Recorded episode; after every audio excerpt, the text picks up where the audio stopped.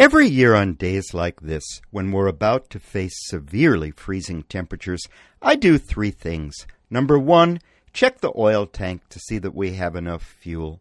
Number two, keep a trickle of water flowing in the faucet so the pipes won't freeze. Number three, unfollow all my Facebook friends who are posting smug pictures of themselves in the tropics. I use the snooze for 30 days option because I know they'll be back home by then. But fear of frozen pipes notwithstanding, I actually enjoy cold weather and embrace the Danish practice of hygge, a mood of coziness and comfortable conviviality with feelings of wellness and contentment. Hygge is a survival strategy, a way to manage the long days of darkness, the months of isolation, and the hours we're forced to spend indoors. So, how do you, hygge? How do you avoid depression and cabin fever and seasonal sadness? It's no accident that Denmark is ranked by psychologists as one of the happiest countries in the world.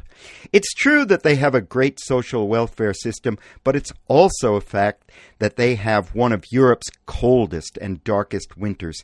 And instead of fleeing to what they don't have, which is winter vacation homes in the tropics, they've learned to embrace what they do have. They hygge. For one thing, Danes actually like to hang out with each other, which is a great way to get through the winter. They're not as individualistic and private as Americans. They tend to congregate at restaurants and community dinners, but they also like to have people over for dinner, which is something we Americans don't do a lot anymore. We find it too stressful. We say we're too busy, or we don't want to clean the house, or we get intimidated by thinking that we have to cook fancy meals. Personally, I think pizza, salad, and wine is the way to go, or soup and chili. Hosts and guests feel comfortable dressing down for a dinner like that. Even people on different diets can find something to eat, and nobody feels the pressure to reciprocate with a big gourmet dinner. Hygge is a lot about simplicity.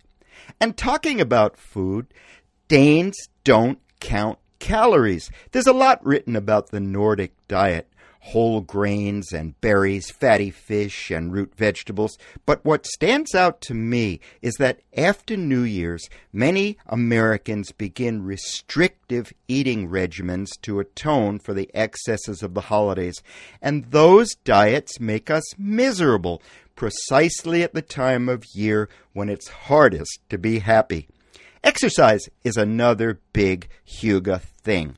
While American families often have as many cars as there are adults in the house, Denmark has more bicycles than people. Me, I love long walks through the dunes and woods in the winter. We all know that the sleepiness we feel while staring at a fireplace or a TV set is a lot more pleasant when that fatigue comes from a tired body rather than a food coma. There are a ton of books written about hygge that describe the fine points of the lifestyle. The fact that Danes use a lot of candles to make their homes feel more restful, that they recommend having one especially comfortable outfit to hang out in, but never, never to wear out of the house, and recipes, lots of recipes, especially for buttery baked goods. There's a reason that those fruit filled pastries are called Danish, after all. But the real trick concerning hygge is that you have to plan it and put some work into making it happen. It's not just about wearing sweatpants and watching Hulu. And it's more than a staycation. It's about creating a sanctuary, a warm house full of people who care about you, a safe space in a crazy world. And in spite of all the posts you see on Facebook, some of us find that just as fulfilling as being a tourist on the beach. I'm Ira Wood, and that's my opinion.